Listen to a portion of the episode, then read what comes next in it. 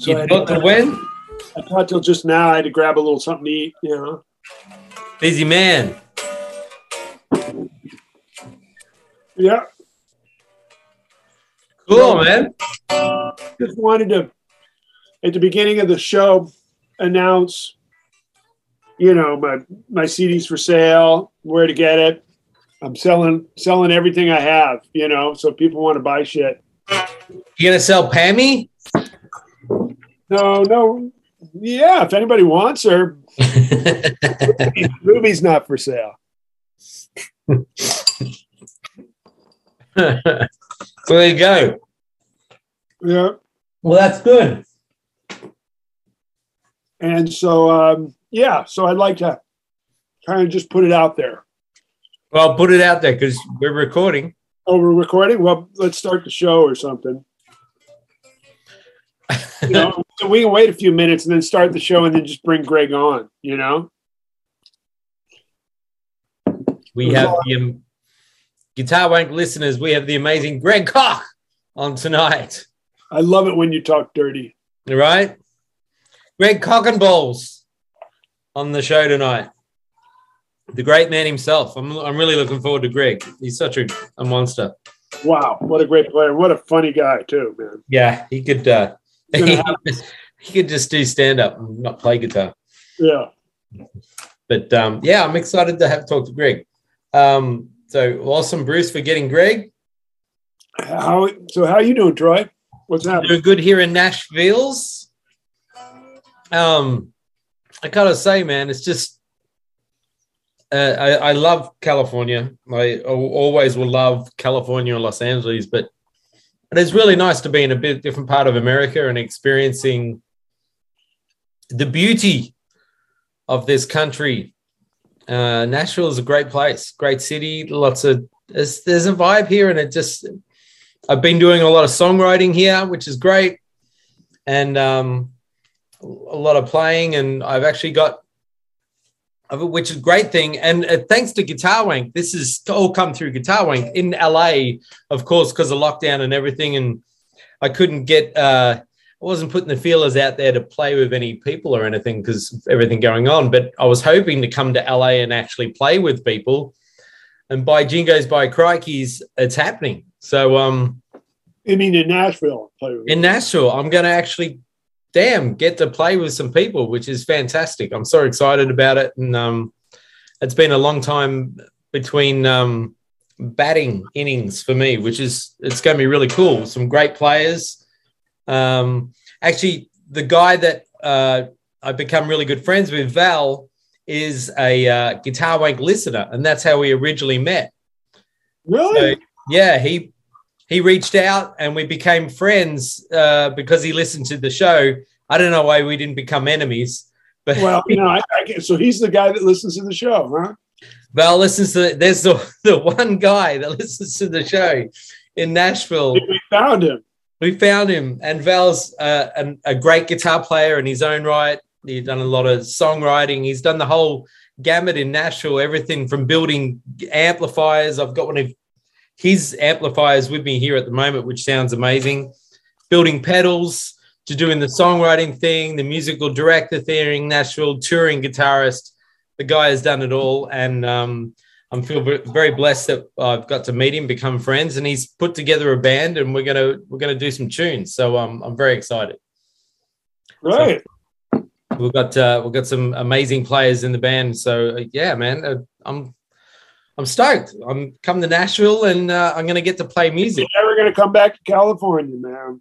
Shit. I'll be back at Thanksgiving. I'm back in LA for Thanksgiving, Okay. and then I'll then I'll come back here. And until it gets really cold, and then I'll put my balls between my legs where they belong and come back to California, where it's nice and warm and it's not so brutal in the winter. Yeah. Yeah, I might do that. But um, but yeah, man. I mean, it's it's an exciting place here. I got to see the Stones the other week at the Nissan uh, Stadium, and uh, that was amazing to see Mick and the boys do their thing. It's it's funny watching the Rolling Stones nowadays. It's at one in amazement that you're watching the Rolling Stones. Two, in amazement that they can do that at their age. And Mick Jagger is a god. I can't believe he does it. And three, you're constantly worrying which one's going to break a hip or die first on stage. it's like this worry, like, oh my God, don't do that. And Mick and uh, Ronnie look like they're barely making each guitar chord, but the chaos between them seems to work, and it sounds Keith like the Rolling Stones. What's Keith, that? Keith and Ronnie. Yeah, Keith and Ronnie. What did I say? Mick and Ronnie. Yeah. Oh, okay. Sorry, Keith and Ronnie. Yeah. Um, and Steve Jordan on drums was incredible. Uh, yeah, badass drummer, isn't he? Wow. Yeah, great. And uh, the, what a show, man! They put on a great show. But it's definitely a lot of amazement that, wow. I mean, they're doing it. They're doing stadiums, and they're still pulling it out and killing it. And they sound like a really great bar band yeah. that was put in a stadium. Exactly what you would expect from the Rolling Stones. It's pretty incredible, and um, that's what they, for all of us. That's what they do, man. It's you know, it's what they've always done. You know. Yeah. And uh, I've seen Guthrie play out here, Guthrie Trapp. Um, I'm such a fan of Guthrie. He's he's just a badass man. He's such he's such a musical uh, cat, and uh, he's spreading it, spreading a good message. I, I, love what he's all about. When he's we're going to have him on the show. Um, there's some other national cats I want to get on the show out here while I'm here. Take advantage of that. There's so much um, there's so much stories out here and so much talent. It's um, it's inspiring and scary all at the same time. Yeah, that's great, man. I can't wait to get back there myself. Yeah, man, you got to come out here and uh, and and and hang and uh, yeah, uh, yeah, a lot of fun. So what's what's happening in your world? Well, um, you know, officially as of Sunday, I did my Sunday, October 17th, I did my live stream CD release event. And now the the CD, the you know reunion poll winners re, poll winners revisited is now officially released. Whoa! In all nice. formats, everywhere, every kind of thing you can do. Of course, I'd be waiting for the vinyl for another few months, but um, but I just want everybody to know that I'm just selling everything I got. So um, well, I got to jump. I got to jump in there, Bruce. Hold it. You sent me the CD, and I got to say, man, I it reminded me of when I was a kid opening up albums and looking at all the cool stuff in it. It was um, really great design and really cool. It made me feel made me feel good about having a CD again. Yeah, well, you know, I mean, again, there's liner notes and pictures and yeah. you know, cool graphics. Yeah, I mean, and we kind of they are sort of throwback, you know, in in design but yeah, I mean, of course, people can go to my website, bruceforman.com, and you know, from there you can just email me. And uh, if you want the new CD, I've got that, which I'm selling for $15, includes shipping. But if you want all three of my trio CDs, this one and the other two before it, that's just $25 plus. What? Yeah, man, get, get ready for this. And if you want the cow pack, you know, the cow patty, that's all four Cowbop CDs. That's only $30. Include shipping anywhere in the United States, of course. Is this a closing down cycle? it, well, I just, you know, it's, be- I mean, I, I want, this is the thing. I want to die without a CD uh, shed full of CDs. Okay. That's my goal in life. I have very, very modest goals for my future, but one of them is that. So there's that. I also have a novel for those people that know how to read words. Um, there's only a few. And that uh, is $15 and I'll cover the shipping. So just pay for wow. The, and I'll send you the novel. And of course, you can mix and match stuff. All you got to do is email me. I'll, I'll be happy to sign them if you want. I also am selling gear. So here's the deal. Christ. I am selling a, a 65 blackface Fender Pro Reverb. Wow. I really don't want to ship it though. I would much prefer a California person bought it. But if somebody really wants it, wants to deal with shipping a Fender amp, you know, it's it's a it's a it's a gigging amp. It's not one of those pristine Joe Bonamassa pretty perfect amps. It's a uh, it's an amp that has been played for years and years and years, and one of the best amps I've ever played, and one of the best amps I've ever heard. Shit, maybe I'll buy it. Huh? maybe I'll buy it. You can have it, and and actually, I'm willing to consider even letting go of the dumble. Wow. So Wow. if if somebody's interested in that, all this can be done just by going to bruceforman.com, getting my email, and contacting me. You know, so once again, you got the reunion CD, $15 includes shipping. This is only to the United States, of course. I mean, but I'll be happy to add the shipping to anywhere international. Although I don't know if you know, you can't ship to uh, Australia or New Zealand right now. There, there's a block. They've they've been invaded. Australia. Yeah, I was wondering. Yeah, by Yeah. who? By who? um Nicole Kidman. I, I don't know. I don't know what's going on with Australia. If I got invaded by her, I would stop the mail too. I mean, I'm busy doing other things. So, um, okay, so here's what we got. We got the reunion CD, that's $15. We got reunion plus the two formatism CDs with it for $30. We have the cow patty, which is four cowbop CDs, that's $30. We have my novel Trust Me, that's $15. We have my Pro Reverb, and we have potentially the Dumble to somebody who is, you know, plays what it's worth. Holy snapping duck shit, Bruce. And that's what's for sale right now. You're catching me in a mood. I just I feel like I got too much stuff and I'm getting too old and I don't want to deal with it. Wow. Wow. That's huge. The Dumble, the Pro Reverb. Wow, the Dumble and the Pro Reverb. You know how much that Dumble will be worth? Just the fact Well, that it, How much everything it's gone through, it's been documented on every Guitar Wank episode Wow, since it well, you know, I hope it didn't hurt its value too much. How, hey, what did it start out to be? What was it? It was a Fender. it was, it was a Fender uh, 66 Vibrolux, but it was a condition, right? Mid condition. It was a green stamp Vibrolux. Right. That was a particularly what happened was was the way they you know the way they do their their serial numbers is like the first two numbers is the year and then the next number is the month you know and then and then what whether it was the first or last you know 13th 15th whatever they made that month. Yeah. There's like a whole, i mean i'm not maybe getting it exactly right but that's how they do it. Well in 1966 in january they messed up. And they marked them as 65s not 66 Oh, but the way you can tell that is they use green ink for some reason. So those are called the green stamp Fender blackface amps, which only happened in the month of January, I believe, of 66. And this is one of them. Wow. So it's already unique. And then Dumble got his hands on it and Dumblified it. Yeah, And, and it's because it's a Vibrolux, it's got two channels. So on in one channel, you've got his Ultraphonics module um, modification, Right? okay, which is famous. But in the other channel, you've got the Rock Phonics mod. Right. It's actually two amps in one. Damn. Yeah. So you're getting two two double amps. hmm And he handpicked the speakers for it. Wow, man.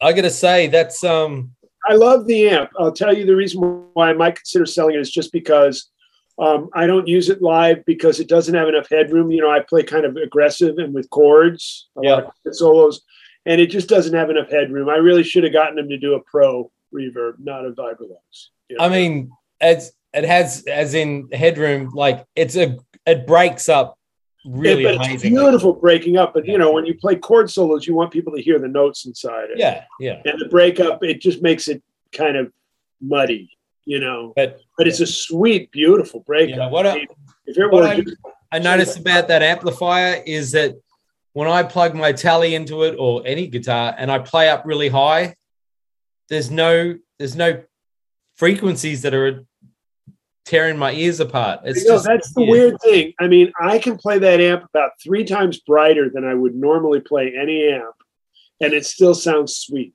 Yeah, that's it's it's a, it's a dumble thing i think that's really the magic of dumble is his ability to to, to the highs don't feel like ice picks yeah, yeah, yeah.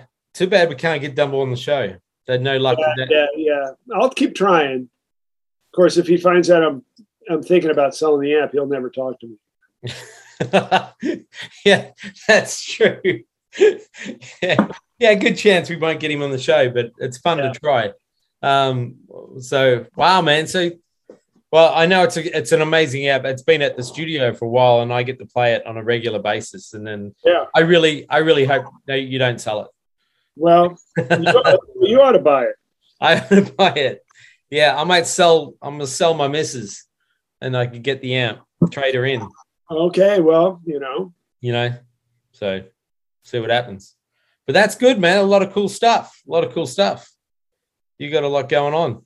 So um, yeah, yeah, you know, yeah. And it's school still. I'm in the middle of the school year, you know, and I got great students, and uh, and I'm playing a lot of gigs. I mean, right now, according to there's a Just Jazz Guitar, there's a Vintage Guitar magazine, a Premier Guitar, uh, Downbeat, and Jazz Times are all doing articles on my new project. So that's coming out over the next couple months. So wait, everybody keep your eye open for that. And uh, I'd like to kind of get back into guitar wank and really get this going more. And if anybody's got any ideas for us, like well, he, like you know, like remember how I did all that one minute stuff? If they want me to continue doing that, um, I'd like to do that. I'd like to get the Patreon back robust. You know, we're planning to. Here's a here's a good idea. Why don't we have uh, why don't we have this bloke on, well, who who? Greg Cox? Oh God, I love it when you talk dirty. the Yeah. man himself. Oh my God.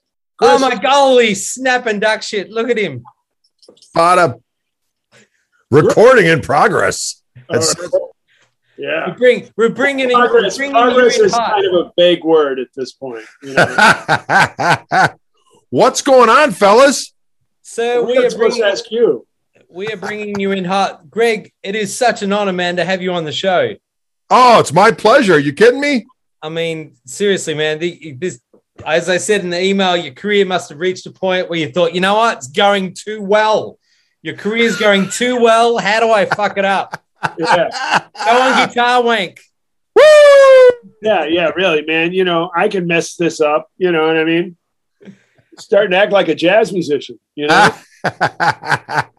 Greg, well, thank you so mu- much, man. It's it's such an honor, and I'm such a fan of you. Uh, everything you do, you uh, uh, you're a lot of fun and a badass, and uh, I love your work, mate. well, thank you. Now, are you are you in Australia or are you over here now? No, I am I am uh, an American citizen now. I have been ci- citizenship sized, and um, I am living. Well, I was living in Los Angeles, but I just recently moved to Nashville's. Oh, Nashville. yeah. Yeah, like all all good Californians do. They move to Nashville or Austin.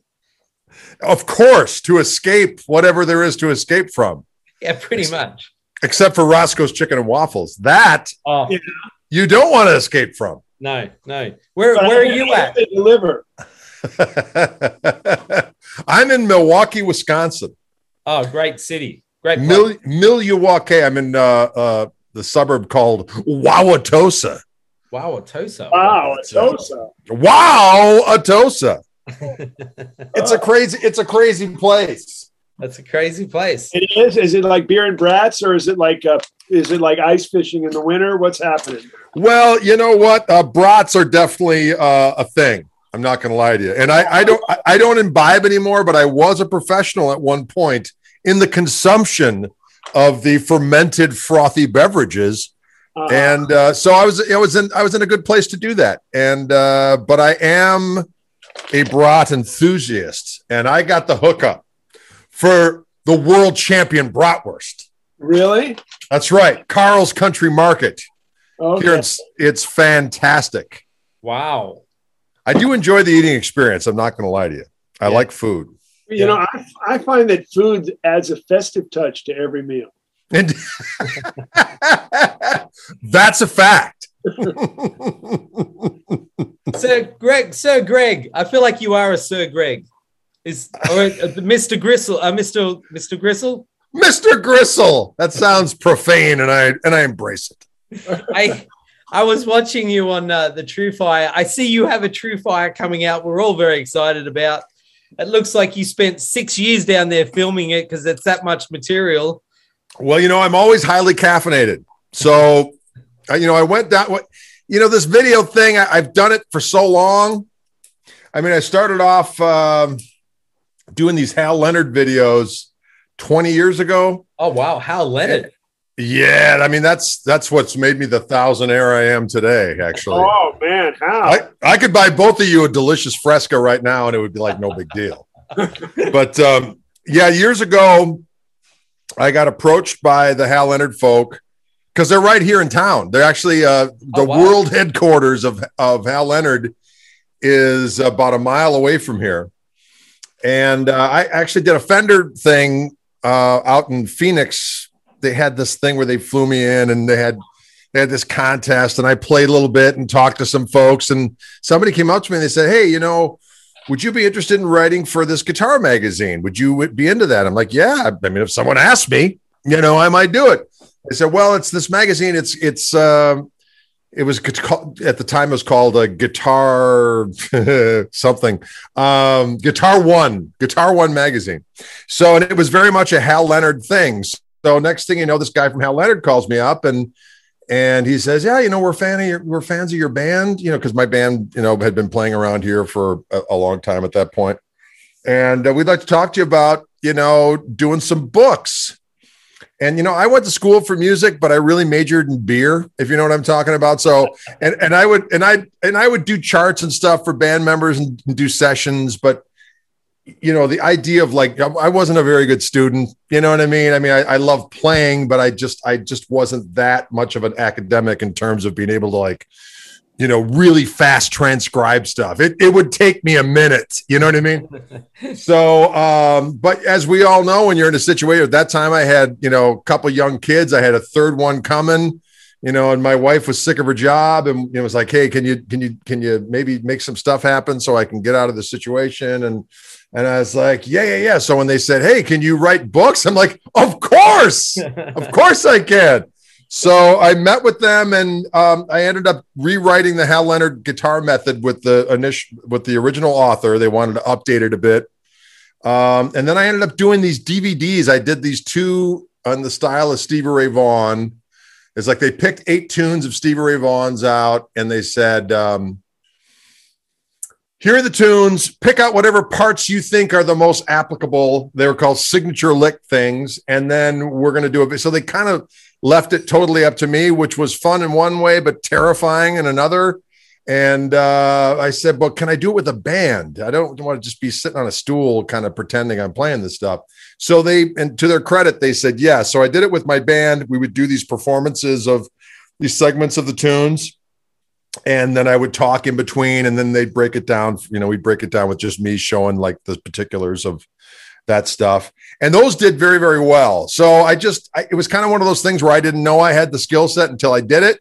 And then i was like well this is i'm glad this will make us solvent. You know what i mean? So I, then i started to do more of that stuff. Uh, and then that really kind of led into the you know i was doing a bunch of clinic stuff for fender at that point anyway. Uh, so all of that different malarkey kind of kind of helped out. So you know, when the Wildwood thing came on later on and all this other kind of stuff, I was, uh, I was prepared. Let's put it this way: I wasn't bashful being in front of a camera. You were primed. Woo! Yeah, Yes. Greg, go back. Um, and you don't have to go into great detail, but when did we pick up the guitar, and what was your um, what was your kind of learning experience? Because I'm kind of curious how you got so damn good, sir. well, you flatter me, sir.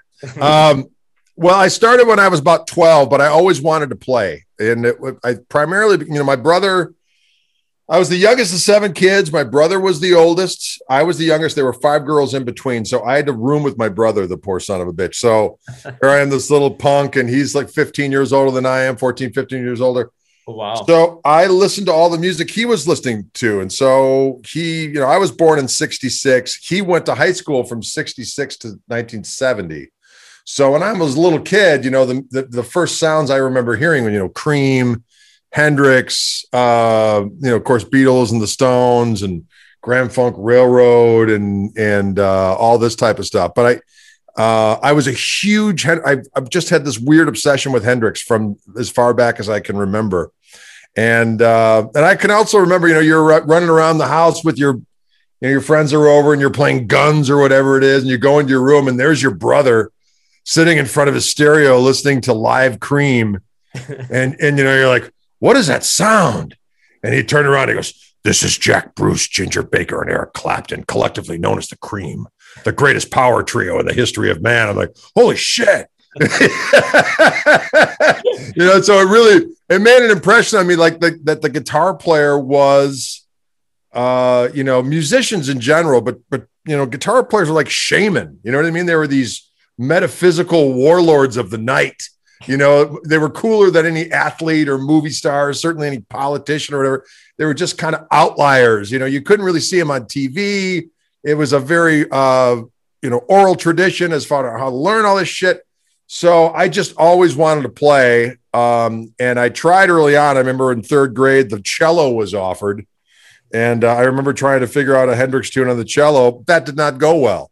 and then a few years later, I, you know, I played in uh, orchestra and I, or not orchestra, in the band, and I played like bell kit, and because I just wanted to smash some shit. So finally, when I was 12, um, there was a girl up the street who was a friend of my sister, and she had a guitar, and she let me borrow it, and I figured out like a an open A chord, you know, started playing that and realized if I picked it up, it was a G. And I started playing Sunshine of Your Love and cocaine just with those two chords, you know. And then the guy across the street showed me a D chord. And then the other brother of another friend of mine showed me how to do this. So, um, you know, we, me and these other guys in the summer of our seventh grade, we are like, we're going to learn how to play guitar and bass and drums or whatever and we're going to play at our senior graduation in eighth grade and we're going to score all the chicks and it's going to be glorious. So uh, we started taking lessons and by god by that next may me and one of the other guys had gotten to the point where we could play and then we got a hot shot drummer from another school and and we played that gig. And then that summer i ended up getting a gig with these guys that were seniors in high school. I just took to it right away because i had been listening you know, I was so into music. I mean, I was such a geek about it. I mean, I read about all these different people. You know, I'd read about Hendrix and Clapton, and then I would see well, who's BB King and Albert King and Muddy Waters and you know, and all that kind of stuff. So I, I kind of had all the, I knew a lot about it before I even started playing.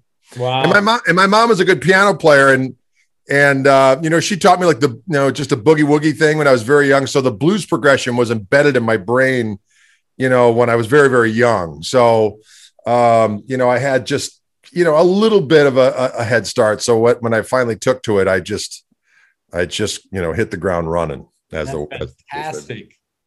wow. And there's no stopping you.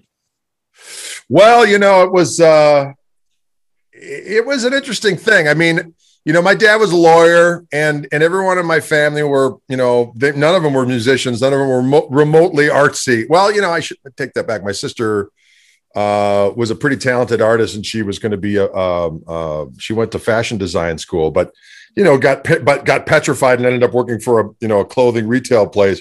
No one in my family was was you know taking a chance. Let's put it that way. So when the youngest all of a sudden is doing shitty in school and is saying he's going to be a pagan rock warlord of the night, needless to say, that was met with a certain degree of. Uh, well, I'm going to say not enthusiasm. the black sheep of the family.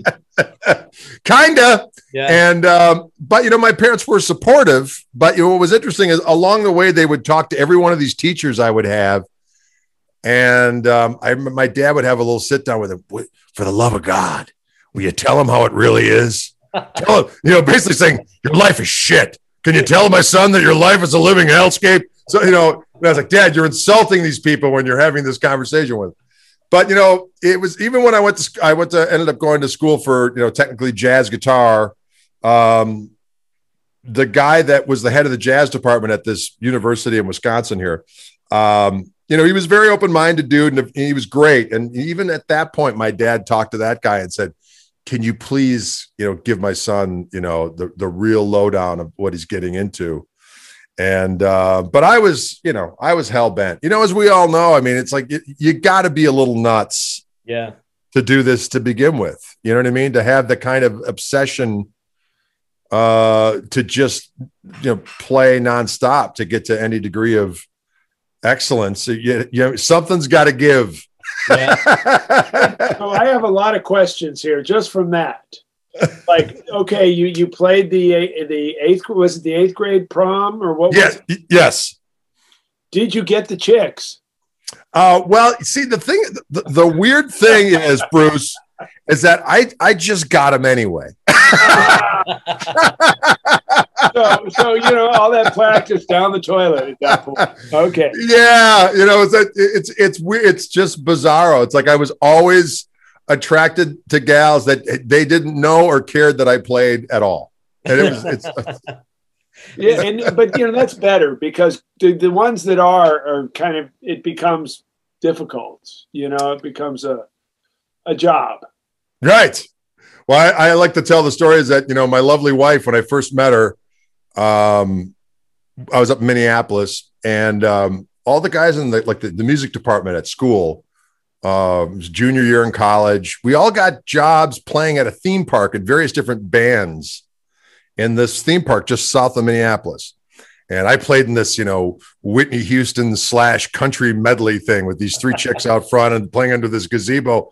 But you would play from like noon until six and then you were off in the evenings and it's college so you're living with all your buddies it was the most depraved debaucherous summer of my life it was fantastic but uh, i remember being in this guitar shop one day and um, place called pete's guitars pete was kind of like uh, kind of like what norm is now or you know one of these he was like the vintage dealer to the stars right and uh, so i was in this place and i'm checking out like a strat through a super reverb and and this uh, this guy who's talking to the owner, and they're kind of looking over at me. And finally, this guy comes over and he says, uh, "Are you in a band?"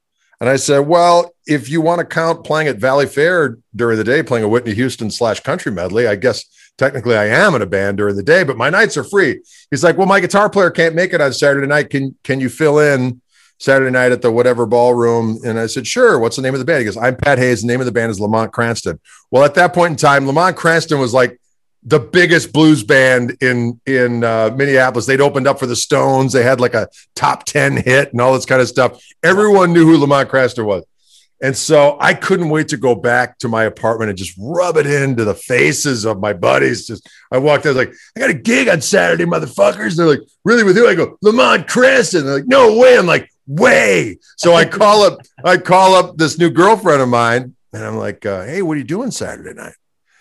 She goes, I don't know what's going on. I go, I got a gig on Saturday night. She goes, Really? With who? I go, Lamont Cranston. And she was from Minneapolis. And she said, and I quote, Who the fuck is that? And I thought, She's the one for me.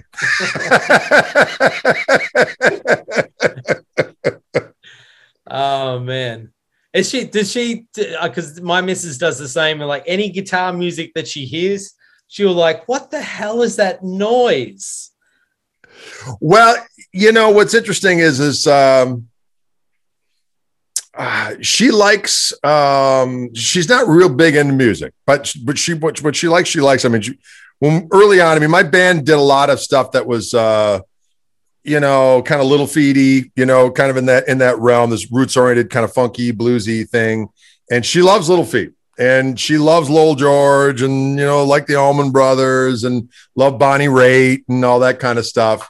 Uh, so that was all well and good, but everything else, I mean, like you know, I come home and say, hey, you know, uh, you know, so and so, you know, who, X, Y, and Z musician. She's like, I have no idea who that is, and and and and and and doesn't really care. I mean, she, but she's artistic. I mean, she was a she was a theater and art major in school, and she's a graphic designer by trade, and and uh, very very creative. So she's you know understands the mindset, but just is not uh, enamored with the the pageantry of musicianship.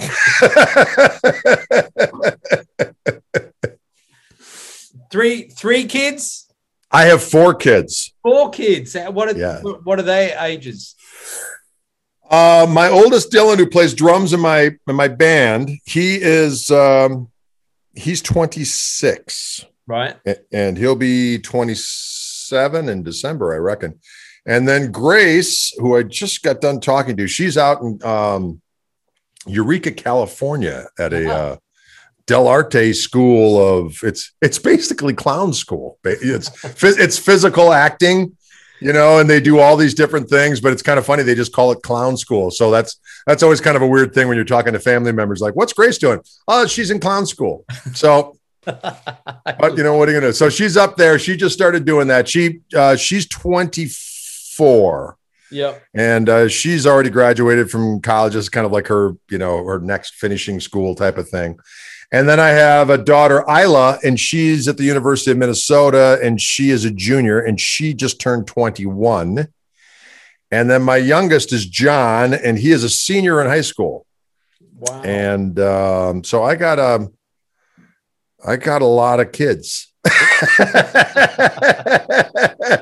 and uh, during COVID, they were all home, which was which was a lot, which was a lot of fun. I have to say, it was it was fun having them all here, and it was an unusual thing because obviously, when your kids are in their mid twenties, usually they've they've flown the coop, or if they do come back, it's for a short period of time and then they're gone again. So to have everybody home for a good year and a half was uh, unusual, but it was it was quite cool. yeah. It was very nice to have them around, but you know, now that they're all gone except for one, that's pretty cool too.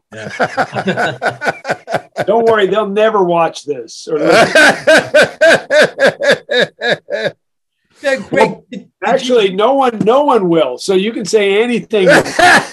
oh, I'm sure they will. I'm sure they will. Bruce, I love watching your videos every day. You come out, guns blazing, big smile on your face. It just brings me joy every time I listen to it. It's Whoa. fantastic. Thank you doing those. Thank you for doing those. and, and vice versa. I mean, I'm a big fan of all that you're posting. You know what I mean? I think I think we've got a Gristle and Grumps project ahead. Oh, I'd, I'd love to. Absolutely. be a good one. So, Greg, Greg, you didn't you didn't get um, pulled away on massive tours with different artists over the years that made it hard with the family life and stuff like that. Did, did you have to deal with a lot of that stuff, or did you keep it more your own thing?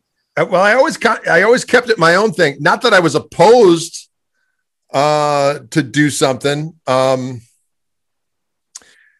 I don't know. It's it's the weirdest thing because you know it's not like I don't play well with others. You know what I mean? It's like I know how to play parts. Yeah, I know what I know how to sit back. But you know, I, I, I'm uh, I I I don't like working for other people. I got to be honest. But Yeah. again, you know, if someone would would ask and it made made sense, I would do it. But I just was never in that situation. I always had my own band, yeah, and uh, and and in a way, I think it was it was a blessing because it forced me to uh, have different things that were developed over the years. As my son says, side hustles. I had all these side hustles going. You know, whether it be the Hal Leonard thing or doing the Fishman thing or doing the, thing for Oh, Wild that- with that portal Guitars. acting. I saw you on that. That was exactly. that was nice. Yeah, Pink Steel. The Bratwurst saga was my favorite. exactly. Cap- Captain Brat. well, actually, with my last name, I really don't have to have a stage name. I know, I know. It's really you already got the name. You know? Hey, Greg, has anyone asked you where does cock come from? well, don't we all know? we all come from that. exactly. Now, am I I mean, am I but- butchering it? Is it Koch? uh, well, my grandpa said it was it was koch. So you got you get a little spit involved. Right. And um, you know, to be honest with you, when I went to college, there was a gal up there who was a few years older that played violin, and she had the same last name, and everyone called her Kim Cook.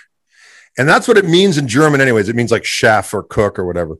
So that was my opportunity. I could have gone up there and said, "Holy shit!" You know, it may still look like an eyesore, but if you say it's cook, everyone can say cook, and they'll, you know. But but no, you know, I had to think that's not the way Grandpa said it so from from there on in i've had people just massacring the shit out of my name. And then i i started um uh my publishing company and i called it rhymes with chalk music so that people would at least go caulk you know? But then i had people calling me caulk. Like you don't say the l when you say chalk.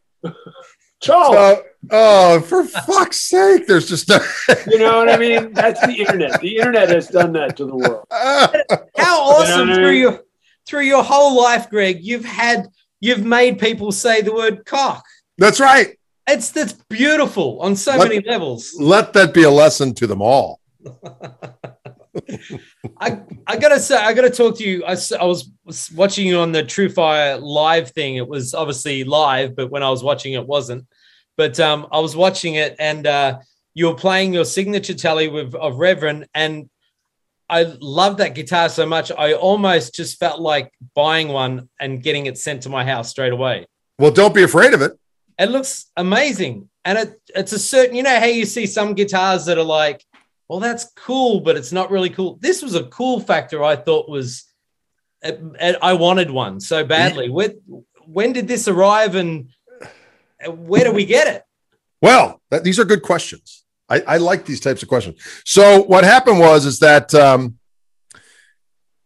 you know I started doing all those videos out at, at Wildwood, and uh, initially I was there at kind of under the um, under the blanket of doing my Fender thing. Right? I was never right. an employee. I'm never an employee of Fender, but I did stuff for them all over the damn place. You know, they'd send me all over the place to do gigs.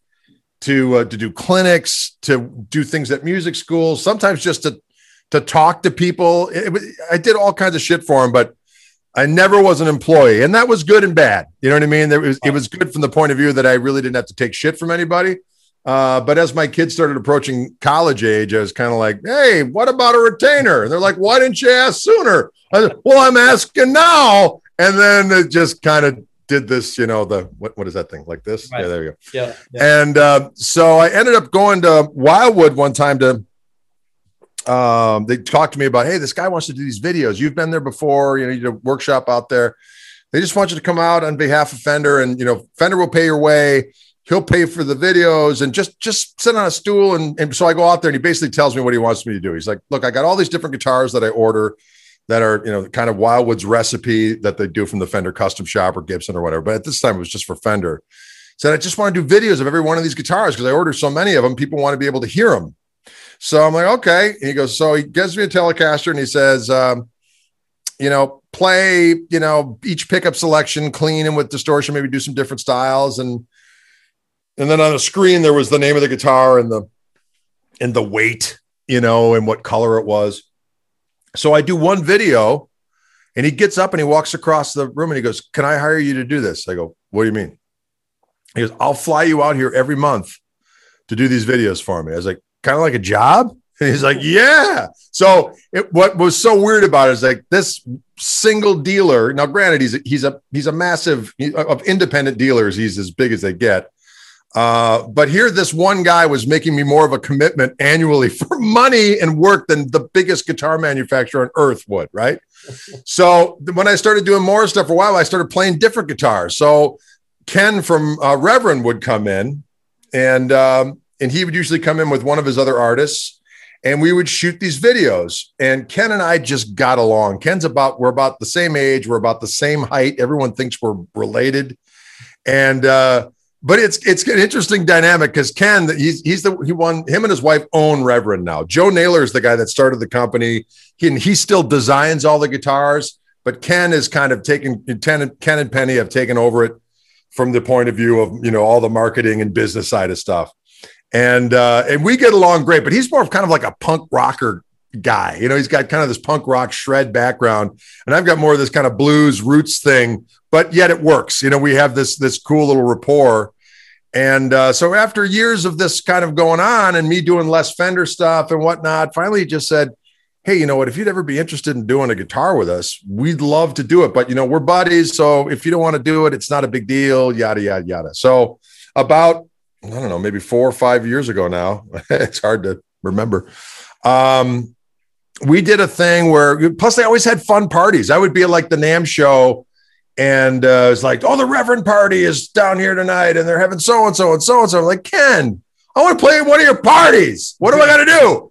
And he's like, well, you got to play a Reverend guitar. And at that time, I'd come out with the uh, the Fishman Telecaster pickups I developed with them. And I said, Well, why don't we just pop my pickups in one of your guitars, one of those Pete Anderson Eastsiders? He's like, Cool. So he put the pickups in and he loved the pickups. And he's like, These pickups are great. I'm like, Well, yeah, I know. And, and so I got the guitar and I really, really liked it. Especially, I, I played it against one of my Fender custom shops. And the Fender custom shop was still glorious. But in comparison, I was like, It, it wasn't like a $4,000 differential, you know what I mean, between the two instruments. Uh, so I just started going, hmm, you know, I started thinking a little bit more. And I always wanted to do a guitar with Fender because everyone looks, I'm six, seven, and every time I'm grabbing a guitar, people are going, Is that a ukulele? Is that a three, four size guitar? and then on top of that, they'll say my name wrong right afterwards to complete the humiliation. So I had this idea of doing a, a, like a telly that would just be like a little bit bigger, not so big that it would be, you know, that it wouldn't fit in regular cases or that smaller individuals would find it obtrusive. But so we were able to come up with a guitar that was about two or three percent larger all the way around. Uh, and then we have this raised section in the middle that's kind of like, well, here's here's one of them right here. Uh, this is the the sunburst one. Oh, but that. uh, yeah, so it's got this raised middle section here, kind of like a Firebird. Yep. And what's cool about that is that the rest of the body is recessed a little bit, so that's kind of like weight relief right there. Uh, but the body itself is all just a little bit larger. So it looks more proportionate on me, which I dig. It comes stock with my Fishman pickups, which are magnificent. They have two. It. Tell me, tell me about them. What's what's the whole deal with your Fishman pickups? Why are they so good? Well, you know, it was kind of one of these things. I got a call from uh, there was a guy, the guy named Ritchie Fliegler, who was um, he was a big wig at Fender for a long time, and um, he stopped working for Fender, as a lot of the old guard did when they started changing hands uh, about 15 years ago, 15, 20 years ago or so. Anyway, he called me up and he said, Hey, uh, I'm working with Larry Fishman on electric guitar pickups. He's never wanted to get involved with anything really electric um, as far as pickups are concerned, but this aerospace engineer guy approached him with this technology for guitar pickups. He's telling me this, and I'm on an airport on my way to Europe with the band, and I just said, Ritchie, I don't give a shit about pickups. You know, if I get a guitar and the pickups work, I'm good, you know? And, uh, but he started describing them more about what they could do. And, it, and it's, and basically what it came down to was it, it solved several things for me. Because years ago, when I was talking to Fender about maybe doing a pickup, um, I said, look, I want something that sounds unbelievable, but doesn't make any noise because usually it's like, oh, this is our new noiseless pickup, but it sounds pretty good. You know what I mean? I wanted it to, I wanted it to look like a regular single coil. I wanted it to sound like a regular single coil, but I didn't want it, you know, I didn't want to be like, as I said, you know, like, uh, oh, it sounds okay. I know it was, it sounds great and it's noiseless. Um, and I also wanted some kind of a boost feature, like a second voice or something, just give it a little something, something. So it turns out that's exactly what these pickups are. So this aerospace engineer guy basically came with these very very thin um, PCP boards. PCP, PCB. I, I, always I always get it wrong. Uh, anyway, so the coil is printed on those things. Right. So they they stack up these circuit boards around a magnet, and so that makes the coil. But the coil in and of itself is just anemic, doesn't make any noise. So, but it's it's the perfect template to use a preamp with. So they develop software that we can make it sound any way that we want and and adjust the tone real time. So when we were like doing uh, the A being to get the pickups to sound right, we had this shuttle guitar that we were able to, you know, pop out the actual conventional pickups and then pop in the Fishman pickups and go, yeah, that isn't quite right. Do a little bit more of this, and they would they would adjust it real time. So by the time we were going back and forth, by the time we got done it, I liked the Fishman pickups better, which is what we were going for, right? And then on top of that, because of this technology, and as long as you got a preamp in there, you can have you can have multiple voices. So then we had the sound that I wanted, and then the boost feature. That second voice was a little fatter, a little bit more output. So case closed. So I made a deal with the Fishman folks, and I wanted to have my own set of signature pickups, uh, as well as championing their other pickups, which I love, which I helped design. Most of them I helped design anyway. And uh, I mean, just from a, a sound point of view, you know, I wouldn't know a soldering iron from a small tactical nuclear weapon, to be honest with you. But um, so that's how it all kind of came to fruition. And, um, you know, and they look right too, which is important because usually every time, you know, a pickup sounds good and gets rid of the noise, it has like fangs and claws and shit. It looks unnatural. Unnatural. So, I, you know, I want, I want a Telecaster to look like a Telecaster of a sort. You know what I mean? So that we started on those pickups. And then after a couple years, uh, I had the idea for doing uh, P90s and so it was kind of done in tandem. So I had the relationship with Reverend and with Fishman already, and we knew it was successful. People were buying the guitars, they were buying, uh, they were buying the pickups, and then uh, I said, "Hey, what if we did like a Gibson scale telly style body with a set neck, uh, with a Bigsby, with these new pickups on board?" so we actually had the guitar done before the pickups. So the guitar was done. We so we had some prototypes. So then from there, I went out to Fishman and we started doing the same process that we did with the tele pickups, dialing in the sound, uh, and we did it. You know, it turned out great. And uh, so those actually have like three voices. Wow. Um, and they're they're fantastic, and they're they're doing very very well, which is which is great. And I love them; they sound great. So I've got the the two Reverend signature guitars, the two signature pickup things, and but you know, it, it's all they all solve problems. You know, it isn't like you know. I used to get kind of bummed out as a fan of guitar players back in the day when you'd see one guy with one company this week and another company this week, and oh, now he's got a new, you know, marital aid with this company, and that slings picks and special, you know, Well, now, not now cl- they now they got signature walkers and depends. exactly, exactly correct.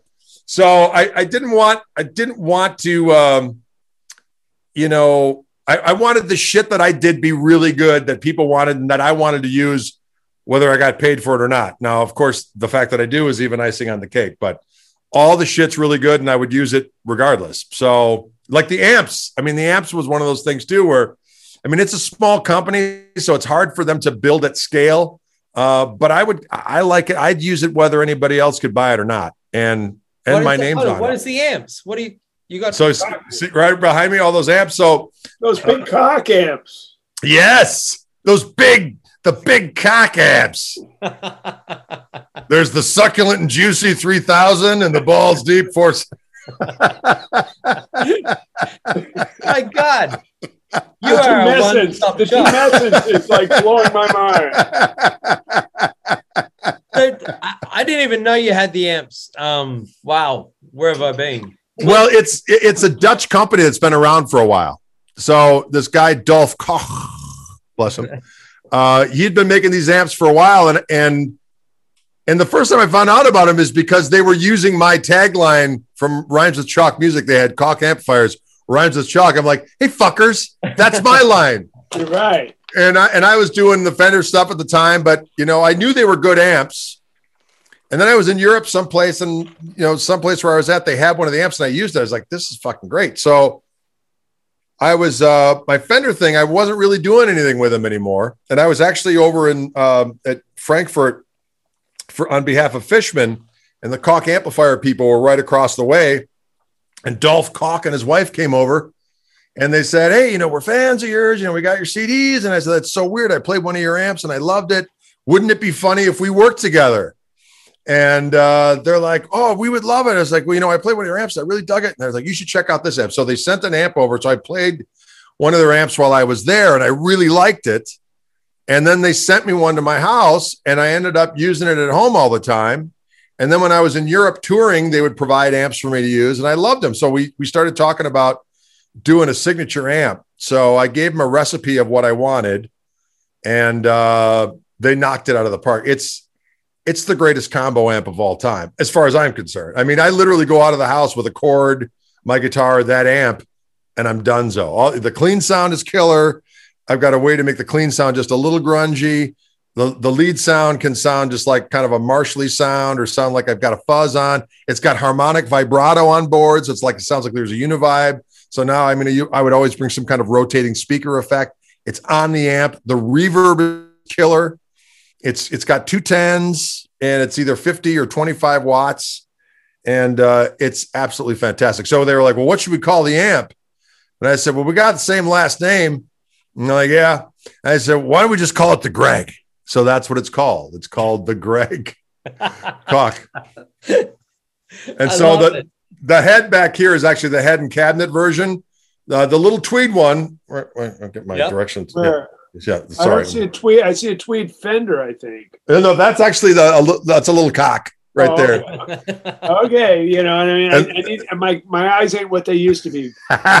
so that's that's called the uh, that one's coming out. They're having a hard time with the supply chain stuff because it's a smaller company. You know, they're getting their transformers here and this there. Uh, but that one's coming out soon. That's called the Little Gristle. oh, Okay. I like it.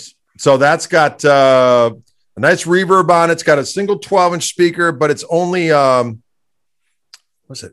Uh, I think it's eight watt, 12 watts? I think it's 12 watts. Right. Yes.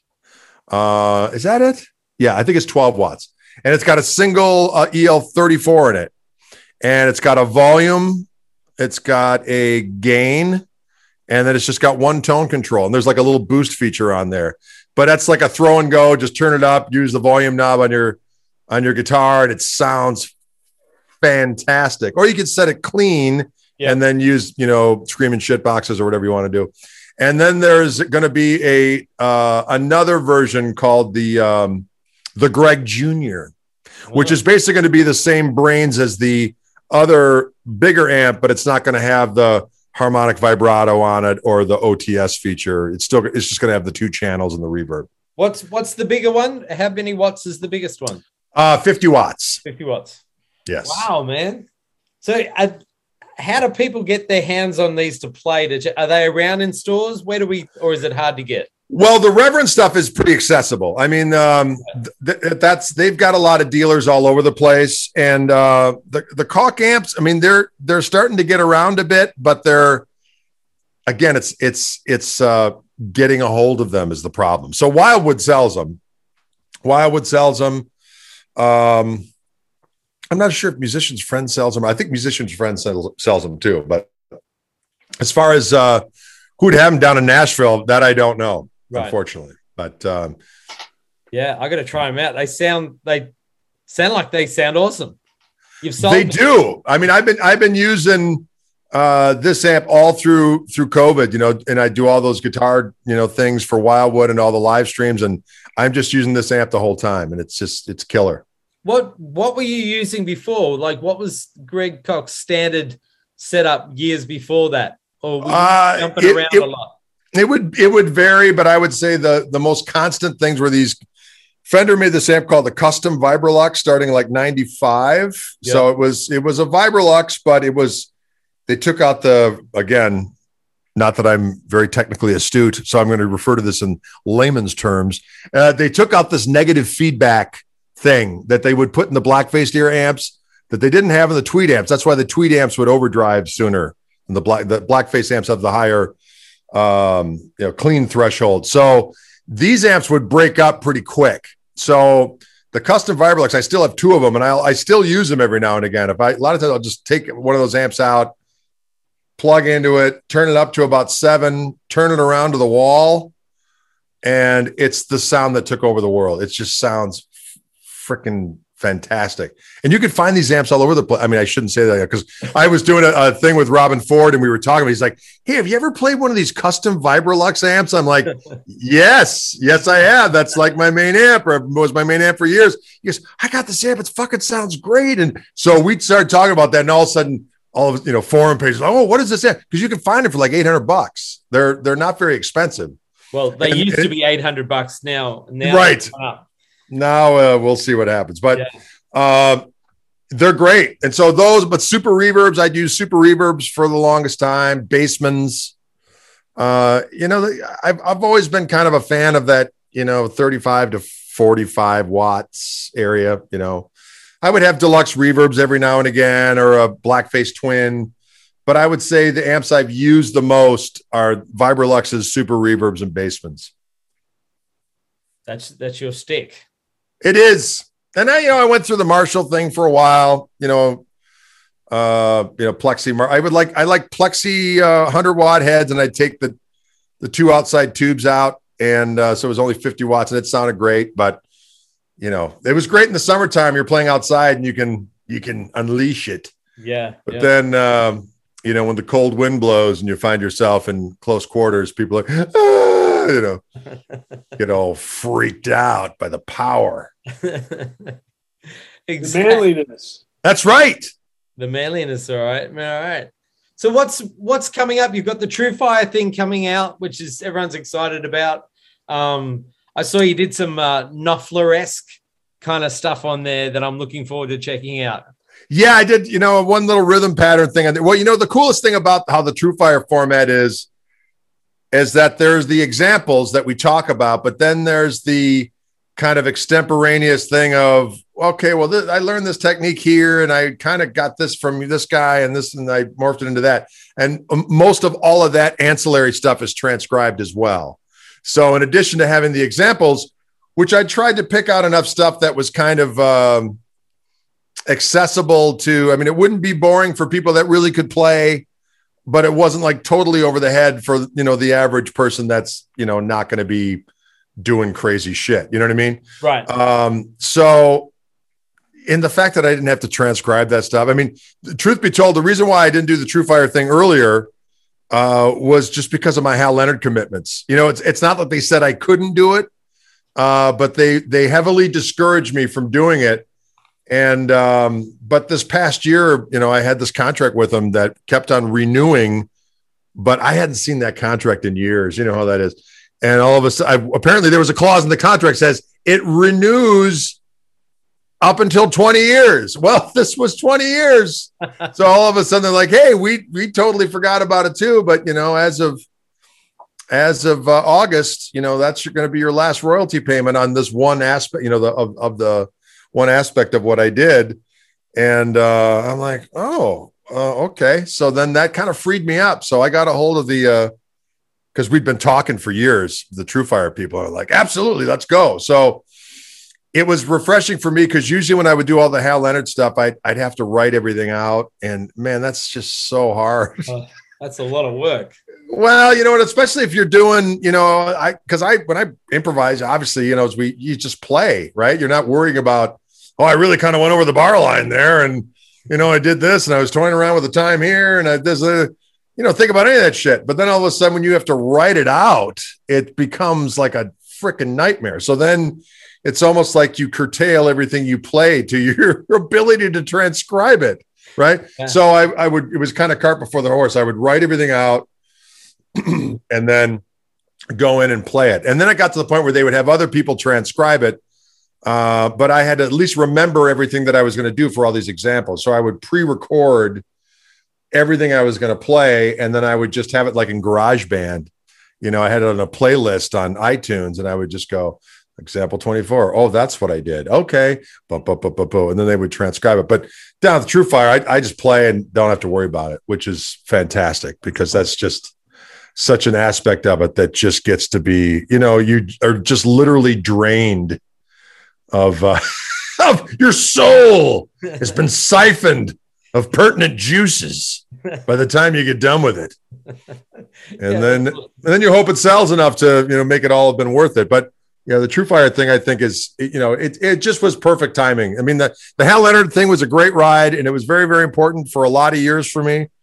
Um, it helped me you know when I was raising the kids and you know I needed that dough. I needed that loot. And then finally, you know, after years went by, I had enough enough different you know spigots of loot trickling in that uh, it was a good time to make a transition and try something new. So it was all good. Nice, man. Well, congrats. And everyone's excited about it.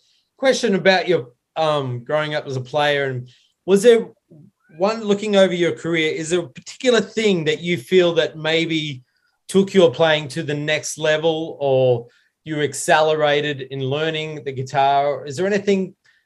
Was it just the fact that massive amounts of live playing?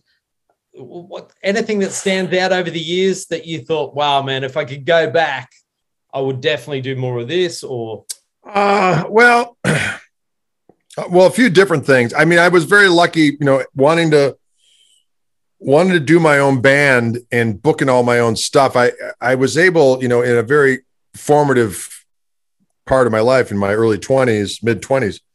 I was playing, you know, 5 6 nights a week. Uh playing whatever the hell I wanted to, and mostly my own music. And if there were things I needed to work on, I would write a tune that had its technique or a, a, certain series of chords that were challenging to me or whatever the case may be. And so I was able to learn on the fly in front of people. You know what I mean? Oh, beautiful. How to do all this stuff. So that was a big thing for me. Um, but I think, you know, as far as that particular era, um, you know, I, I, could have put out a hell of a lot more music at a very young age, uh, but I was really, really intimidated by um, you know, being in a smaller town, um, there wasn't. I mean, there were there were recording studios, but you know, the ta- I mean, like when you're out in LA, if this is one thing I realized I was there years ago. You go out there and you go into a studio, you're like, man, every one of these motherfuckers knows what they're doing. I mean, they put a mic in front of your amp and it sounds great. You know what I mean? It's like, but here, in my at least in my mind and the people that I encountered, it was like the black arts. no, no, no. You got to go to this guy because he knows. Then he would be like this, you know, like, you're not going to use that, are you? You know what I mean? And it was it was all of these mind games of of that there was it wasn't just as simple as going into a studio that sounded good with an engineer that encouraged you to play great and to do your thing. It was there was all this you know all this extra baggage. So as a result, we you know I was hindered from really being as creative as I could have been by kind of the the and again this is this is my perspective and my um experience. You know what I mean? It could have been something different for somebody else in the same town doing the same thing, but that's just what happened to me. So, um, I think another pivotal thing was is that when I was around 28, I stopped. I stopped everything partying wise, and uh, you know, I got to the point where it was like, well, I'm either going to lose everything I have or I'm going to get my shit together. So I got sober ski. And when I did that, it was one of those things where I was like looking around in these places I was playing, like, what the fuck am I playing in this joint for? And I realized the only reason why I was playing in all these different joints is because I was the life of the party. You know what I mean? You go in and you you knew what you were going to drink at this place and who you were going to party with and who was holding the extracurriculars and all that kind of shit. So once that stuff went by, then I I, I took a whole different perspective on the career uh, and what was important and how I wanted to spend my time and and uh, and things accelerated quickly from there in terms of um, you know going from a a person that played regionally to, to, getting flown all over the place and going all over the world and doing all that kind of shit. So that was a big one for me. But you know, and just the other thing, just career wise, is just you know, no one cares more about your career than yourself, and no one cares more about your music than yourself. This whole idea of that I'm going to play something and someone's going to get it, and then the doors are going to open, and then all this magical shit's going to transpire. You know what I mean? It, it just it, no matter how many times you learn that, that no no no you this is this is selling widgets do what you love to do and and and cater it to the people that are going to come to see you do your thing. And if you can get more people by doing, you know, organic things, so be it. But, you know, unless, you know, I was talking to some curmudgeonly musician buddies of mine that are all, you know, got a good 15 years on me or so that have been playing their whole lives. And one guy said, he's like, you know what? People listen with their eyes. And I go, I don't think so. People listen with their groins. It's, it's like occasionally things get through, you know. Oh, these cats, for the love of Christ. Anyway, um, they're a pain in the ass. Uh, anyway, so you know, th- occasionally things get through that are ex- extraordinarily popular with the masses that are exceptional, but that's that's really kind of a coincidence. Usually, it's you know it's just got to be good enough. And then it's all the wrappings and trappings of pageantry and so on and so forth. You know, I'm not bitter about it. It just is what it is. And as I always just say, you, you don't need a million people to be into your shit. You just need enough. And, and you know, so that you can do the music you want to do and live the life you want to live uh, without thinking, oh, you know, oh, if I just met, you know, this guy and boy, if I could open up for so and so, and why doesn't this record company return my phone call? It's like, fuck them. yeah, that's so true, man. That's so true. I, I imagine after doing all the Hal Leonard stuff over the years and everything, and just seeing the environment change with guitar players, I mean, you must have noticed the level of guitar players is crazy right now, but there's this lack of live gigs and performing. Like you guys grew up with playing all these gigs all the time. A lot of players now have become, for the better part, bedroom players because the live shows aren't there. Right. What's- yeah, it's it's weird, no doubt. I mean, um, well, just the whole experience playing live is is uh, well, you know, obviously it's it's changed. I mean, you know, crowds have changed. You know, there's just there's you know you know you're you're playing for a crowd of people no matter where it is, and everyone's on their freaking phone. You know what I mean? And they're they're preoccupied. But one thing that does not change is when they hear visceral shit. The, the magic shit never ends. You know what I mean? It's like if people are open just a, if the doors open just that much for them to be susceptible to the magic that happens when great musicians connect, you know, in a congregational fashion in a room, that's always going to be something that is going to happen, you know, and that and enough people hopefully will be aware of it. But to your point, there's not enough places to to do it, especially now with all this crazy shit going on. Um, we, you know, we just canceled a tour that we were going to do in Europe because God only knows what would transpire once we got over there. Could it have been fine? Maybe, but you know, what if we go over there and one, of, you know, we're all vaxxed, but none of the people in the band have had the cove that we know of. So what if we go over there and get it, and then all of a sudden we're, oh, you got to stay in this hotel room for twelve days on, on, on, your own dime, yeah. you know, before you can, you know, you're already on a on a razor's edge of, of whether you're going to make dough and how much while you're there, you know, when you're touring. Now to put any kind of additional uh, risk factors involved, but um, but yeah, you, have got all of these folks that uh, you know you see uh, people on Instagram that are playing up a storm and and uh, you know you certainly got a lot of um, uh, young talent lurking. But you know it's the idea of uh, getting out there and having venues for for people to digest it but you know by the same token the internet is a is a place where you know, there's enough different ways to make the dough it's just different you know what yeah. i mean it's just different yeah it's, it's just a different experience but you know I, I for one like people were talking about boy i can't wait till can't wait to get on the road again and I can't wait to play here, there, in the next place. Like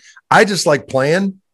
And if I, you know, I if I'm playing on the house and the camera's on or people are watching that way, or if it's not on and I'm just playing, I'm happy. You know what I'm saying? So the idea of playing in front of people, yes, it's fantastic. When you're in front of a, a crowd, it's fantastic, but it's all that other bullshit you have to endure in order to get there. You know, yeah. as it, just the other day, just getting in the airport, I was just like, oh, for you know, I'm you know, most years prior to COVID, I'm gone 125 to 150 days out of the year, and uh, and all of a sudden, I was gone no days out of the year except for, you know, I did this thing down in um, maybe let's say, you know, 10 days. I was gone all last year, maybe not even.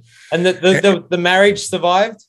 Yeah, she still thinks I'm funny, which is, well, I do bring my A game. You know what I mean? I have to say, I'm coming up with new shit. You know what I mean? I'm trying to trying to mix it up.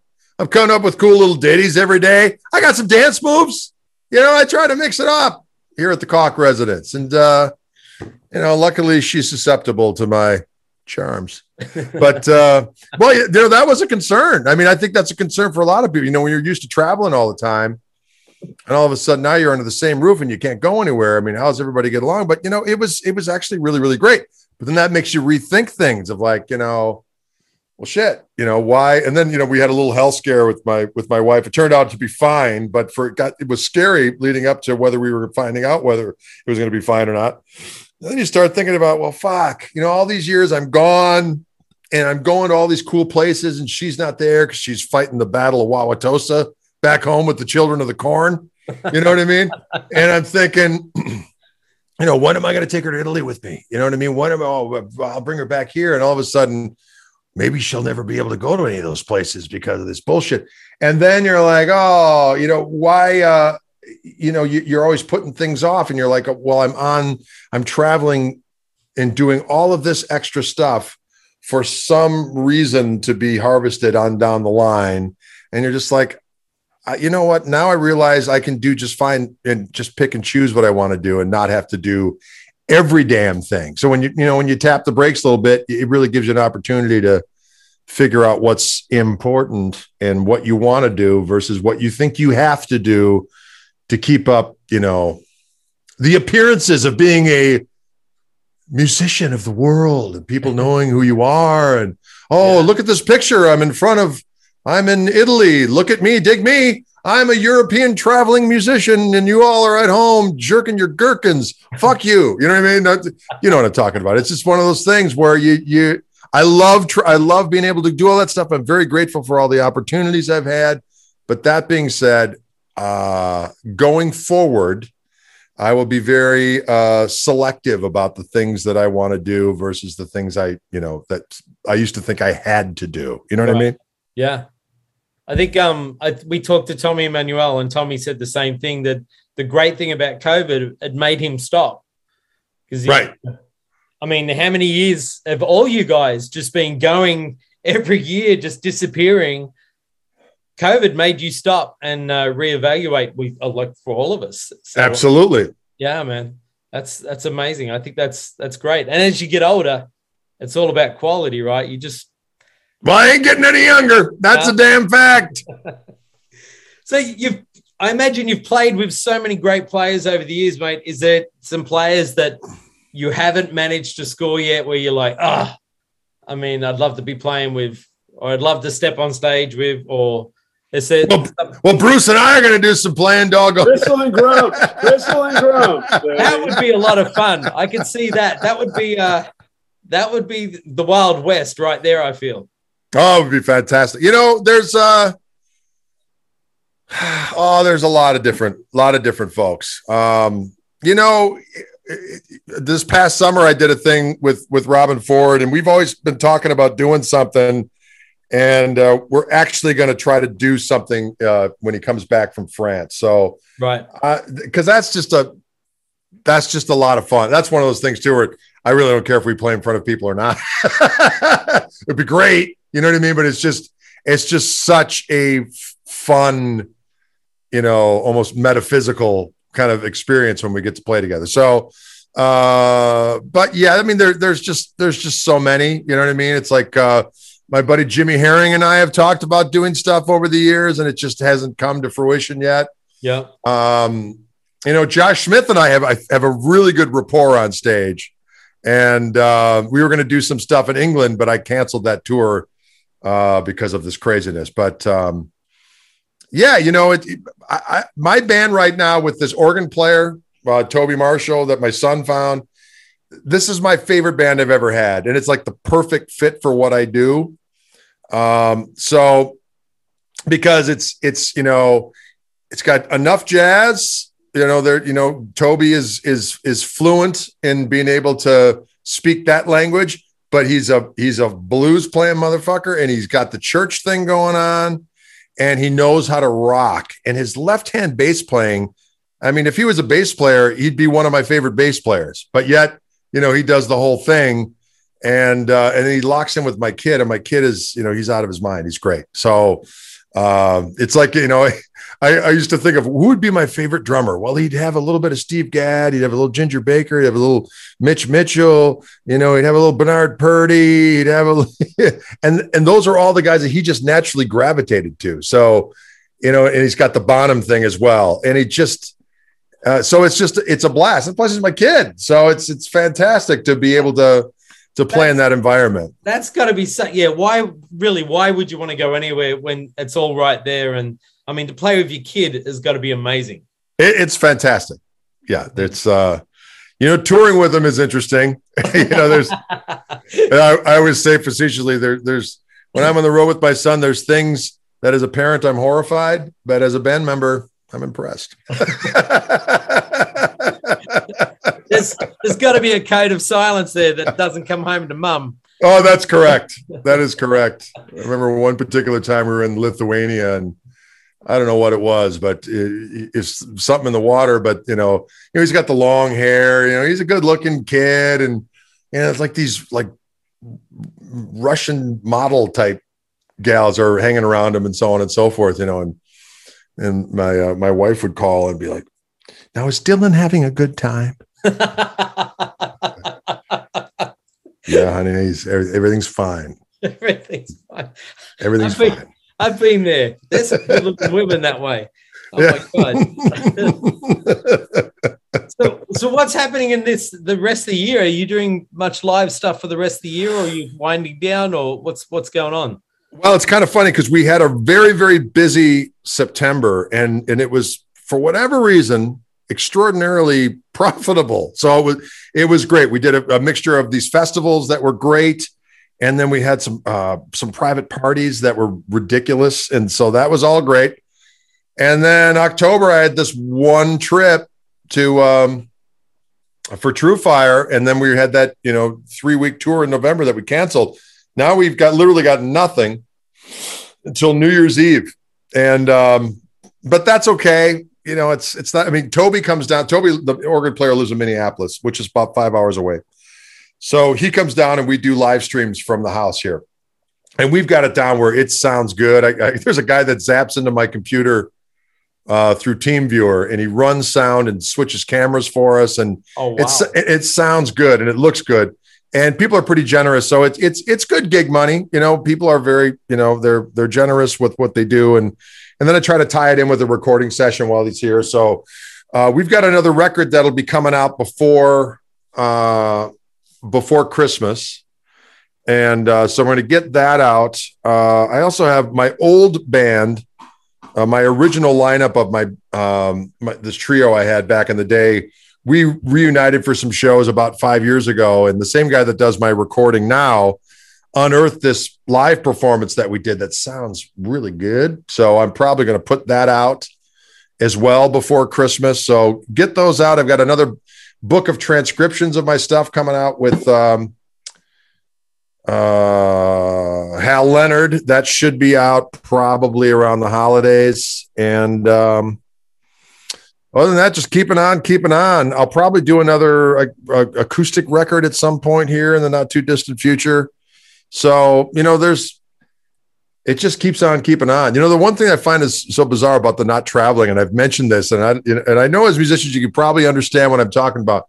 It's like when you're on the road, you're putting everything on your credit card, and even though you get the money to reimburse it, you don't always pay it off. You're using that money for other shit. So all of a sudden, next thing you know, you got thousands of dollars on your credit card. Like, oh, I got to pay that fucker down, and you know you're shooting money at it, and then the next trip comes, and you know, all of a sudden you're not on the road but I'm doing all these live streams from home. You know, all the companies I've been working with, they're, you know, paying me to do it from home and all that kind of stuff. Credit card balance, zero, you know, everything's paid off, you know, and, and, you just start thinking, it's like, oh, I, why do I want to get back on the, right. on the gristle train again? Not that it isn't fun. It is fun to go out and play. And I, as, as we were talking about earlier, I'm just going to be a little, a little more picky and choosy about it. But um, it's it's a good way to be. I think so. Yeah, it's a good way to be. Um, so people can catch you live. And I don't want to forget this. You have your own podcast.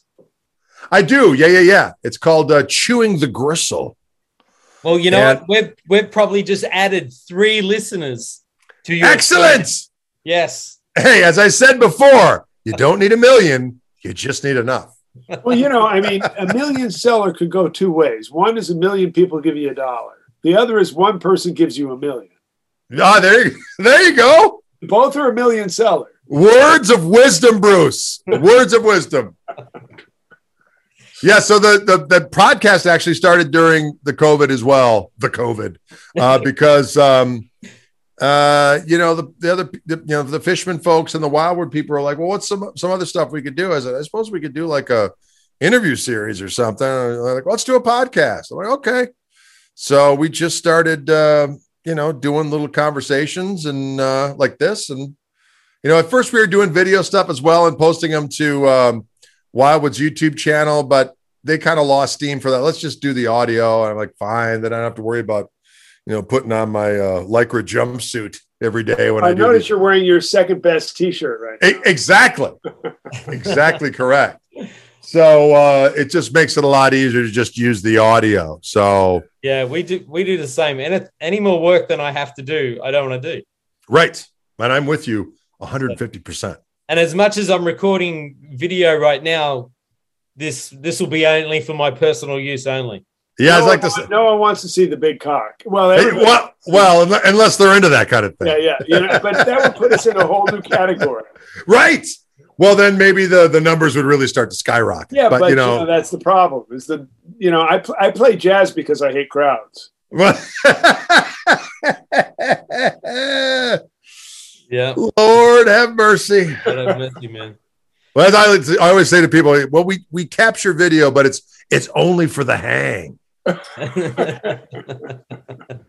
The rest is all just the audio. But it's been fun. You know, it's been interesting getting everybody's, you know, perspective on different things and, you know, Who- finding who out. some of your guests you've had, Greg. You've had Uh, well, uh, I talked to Vernon Reid today of Oh, Living wow. Color. Uh, we've Love had, yeah, he's great, great guy too. And uh, let's see who else. I had Elliot Easton on last week, John Five. Uh, we've had Lukather on, Steve I, um, Satriani. Oh, so you've got people actually working for you to get these guests. Well, these are just guys that I know.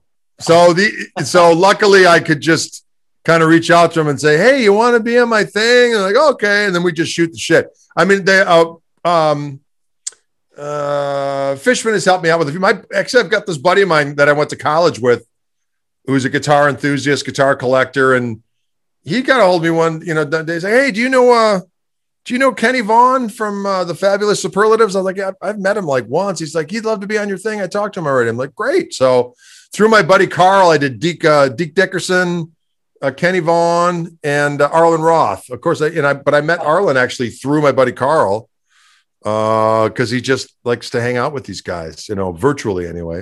Um, and then I had, you know, Josh and Kirk Fletcher, Fletcher, and uh, you know, Matt Schofield and Ariel Posen and uh, Mark Lettieri, you know, some of these younger fellas, Eric Gales, Joe Bonamassa.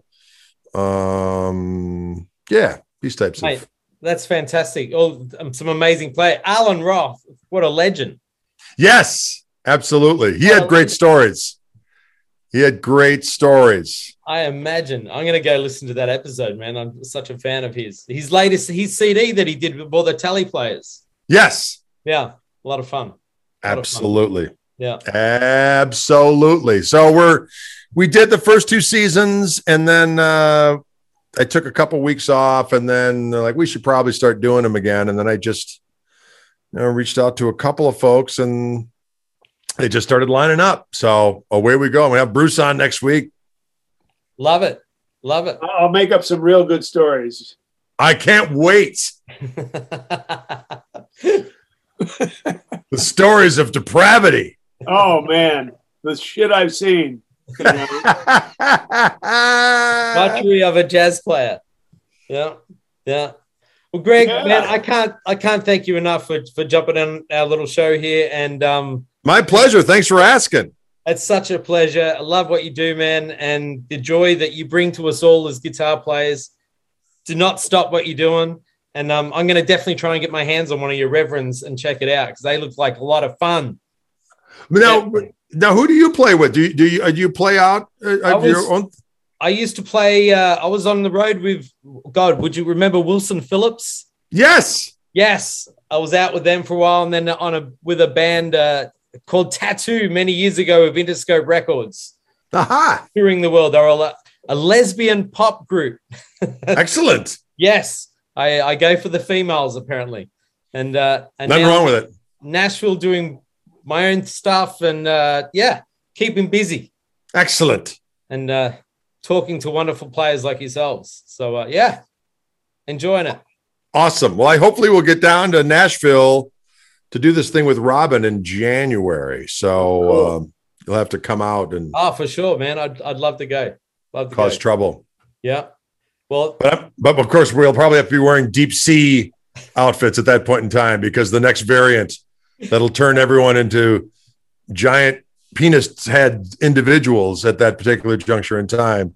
which could be Uh, fun. Could be fun. It's going to be COVID pink steel. It's going to be called at that particular point in time. Hey, But you know, it, it could be, it could be, it could go the other way. I'm just warning you. Yes. Well, this is true. In which is case, you know, we'd be, you know, bearded clams or something. Exactly. Well, you got to take what you can get, I reckon. Frankly, I'm okay either way. It doesn't matter to me. I'm really one of those guy open-minded people. Well, you know, as people say, it is what it is. Man. Um, you know? Woo!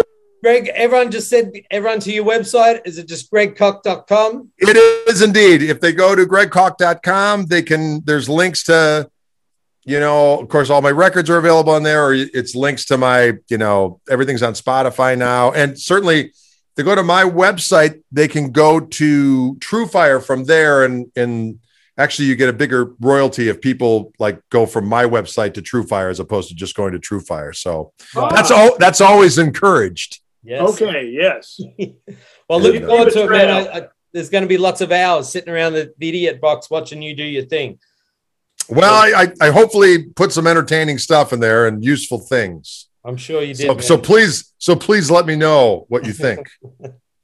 mate. An Well, absolute thank you for pleasure. doing everything you do, man. I, I just, I love it, man. I love Well, your plan. thank I love your personality. I love your vibe, everything you got going, man. Just, you're inspiring. Just keep it going, man. Oh, likewise, my friend. Thank you very much. I appreciate it. It's a pleasure. Greg, Mike, Thank you again. We'll see you soon. We'll see you okay. later, soon- mate. Soon is uh, not enough. All right. Have a good one. Bye bye.